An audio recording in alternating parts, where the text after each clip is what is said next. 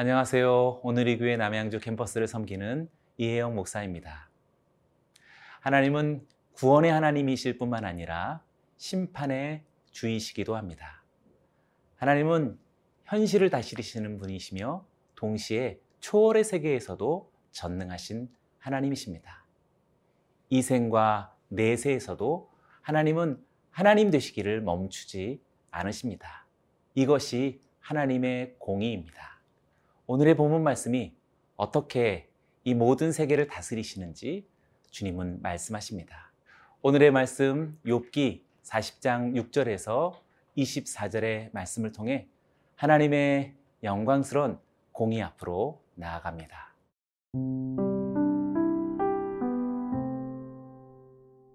욥기 40장 6절에서 24절 말씀입니다.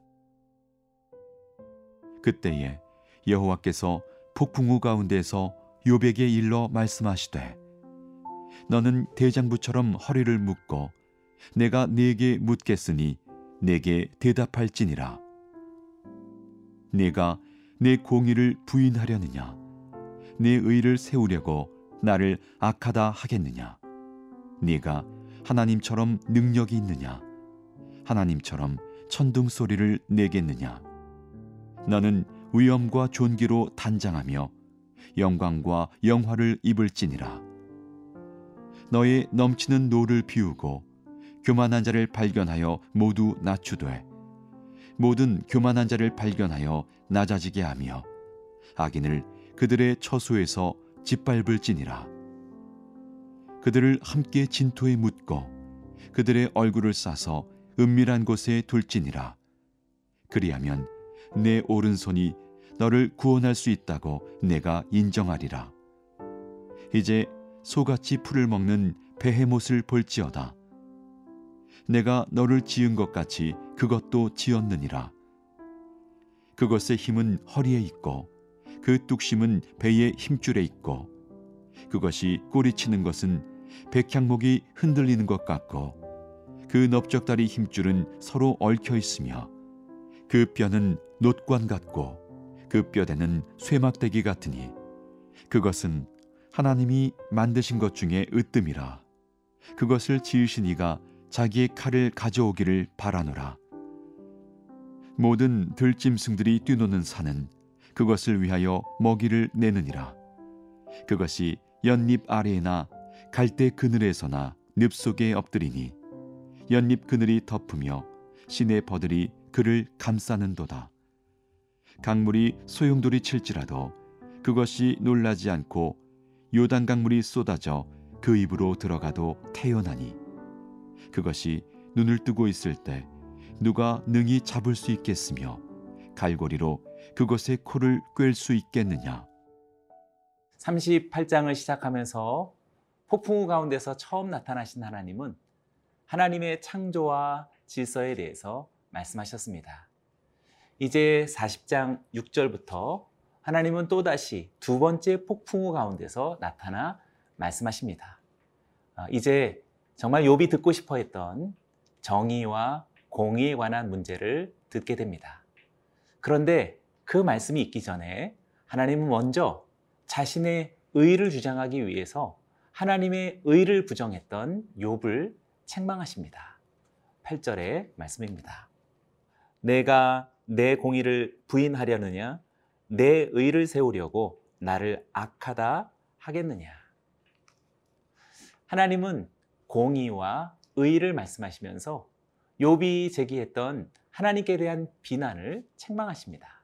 욥은 하나님이 의롭게 행한 자신을 버리셨고 또 세상에 대해서 불의하게 행동하셨다고 그렇게 주장해 왔습니다. 그러나 첫 번째 말씀에서 하나님은 욥을 포함해서 모든 인간이 이해할 수 없는 더 큰 영역에서 자신의 의로움을 지키시고 계셨음을 드러내셨습니다. 구절의 말씀도 보시죠. 내가 하나님처럼 능력이 있느냐? 하나님처럼 천둥 소리를 내겠느냐? 하나님처럼 능력을 펼치시며 또 천둥 소리를 낼 수 있는지 아, 물으십니다. 팔과 곧 능력과 천둥 소리는 하나님 권능의 출현을 상징합니다. 진정한 공이란 어떤 사상이나 말에만 그치는 것이 아닙니다. 그것은 전적으로 신적 능력에서 기인하는 것입니다. 안타깝게도 욥은 그러한 능력이 없습니다. 10절도 읽어봅니다. 너는 위엄과 존귀로 단장하며 영광과 영화를 입을 지니라. 하나님은 또한 욥에게 위엄과 존귀, 영광과 영화를 갖추어 보라고 명령하십니다. 이것은 모두가 다 하나님의 절대적인 신적인 성품을 가리킵니다. 어느 하나도 욥이 스스로 취할 수 있는 것은 없습니다. 진정한 공의는 합리적이고 논리적인 사람의 지혜에 의해서 구현되는 것이 아닙니다. 그것은 전적으로 신적인 성품에서 기인하는 것입니다. 11절부터 13절도 보시지요. 너의 넘치는 노를 비우고 교만한 자를 발견하여 모두 낮추되 모든 교만한 자를 발견하여 낮아지게 하며 악인을 그들의 처소에서 밟을지니라. 그들을 함께 진토에 묻고 그들의 얼굴을 싸서 은밀한 곳에 둘지니라. 하나님은 욥에게 분노를 거두고 교만한 자들을 발견해서 그들을 모두 낮추고 악인들을 모두 찾아내서 심판해 보라고 명령하십니다. 욥이 결코 수행할 수 없는 일이죠. 그렇습니다. 욥이 생각한 것처럼 하나님은 정의를 왜곡하거나 악을 방관하는 분이 아니십니다. 하나님은 지금도 팔을 펴서 능력을 펼쳐서 또 천둥 소리로서 어, 그렇게 하나님의 하나님 되심을 어, 보이시는 분이십니다. 또한 위엄과 존귀와 영광과 영화가 가득하신 거룩하신 분이십니다. 무엇보다 하나님은 지금도 이 땅에서 모든 교만과 악을 찾아내어서 그것을 다루시면서 결국에 세상의 심판과 구원을 이루시는 분이십니다. 이렇게 신적인 능력, 또 신적인 성품, 또 신적인 심판과 구원을 이루시는 하나님이시야말로 정말 공의의 하나님이십니다.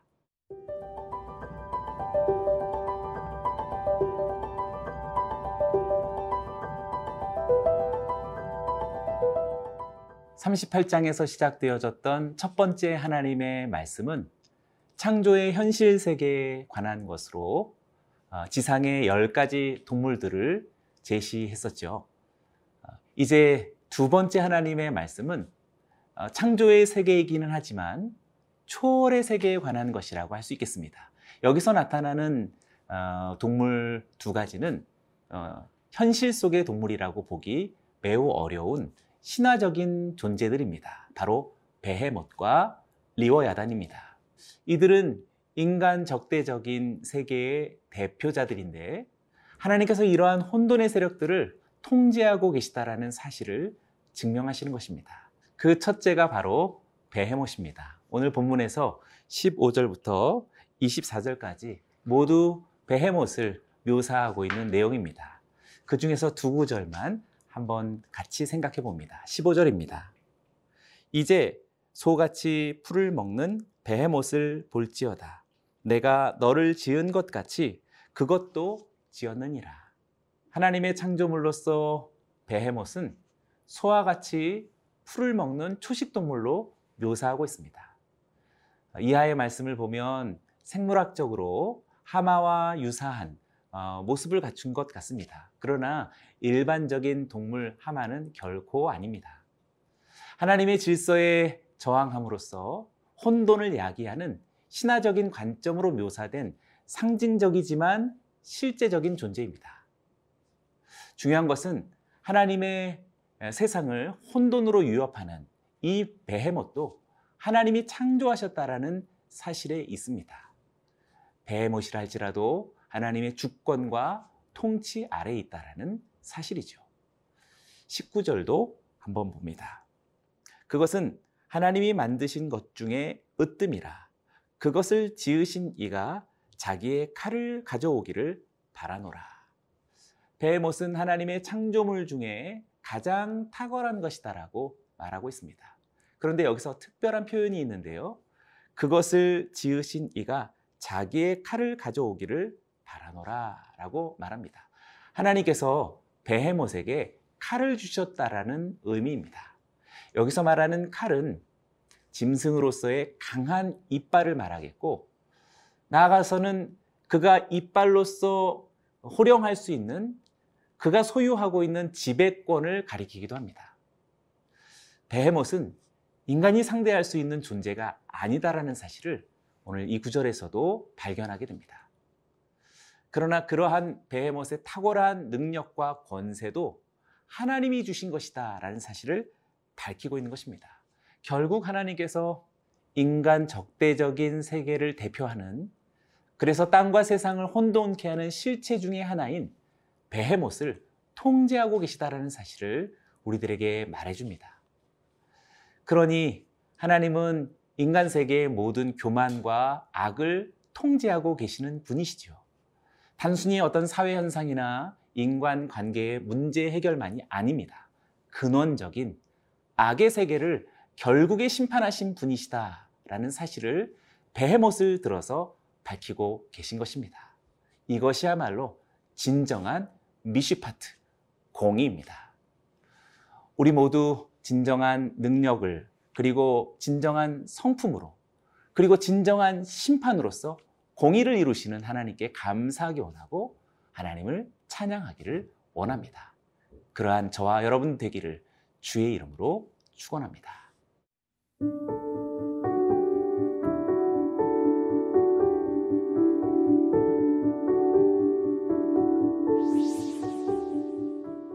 살아계신 하나님 아버지 진정한 능력으로 완전한 성품으로 그리고 온전한 구원과 심판을 이루시며 이 땅에 공의를 이루어 가시는 하나님께 감사와 찬양을 올려 드립니다. 우리의 교만과 또 우리의 어리석음을 다 내어버리고 주 예수 그리스도와 함께 하나님의 영원한 공의에 동참하는 우리 모든 성도들이 되게 하여 주옵소서 찬양하며 예수님의 이름으로 기도드리옵나이다.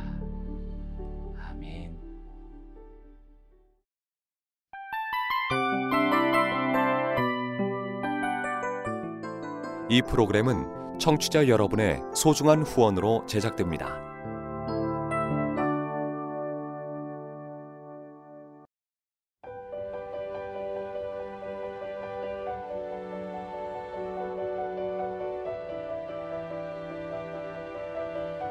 세상에는 수많은 교회들이 있지만 더 깊이 있는 말씀 강해를 찾기 위해 크기로만 교회를 선정하지 않습니다. 보다 좋은 영적 콘텐츠를 더 많이 나누기 위해 방송비를 받지 않습니다. 1년 365일 복음만 전하고 싶어서 우리는 광고를 하지 않습니다. 온누리의 복음을 땅끝까지 CGN TV와 함께 땅끝 선교사가 되주세요.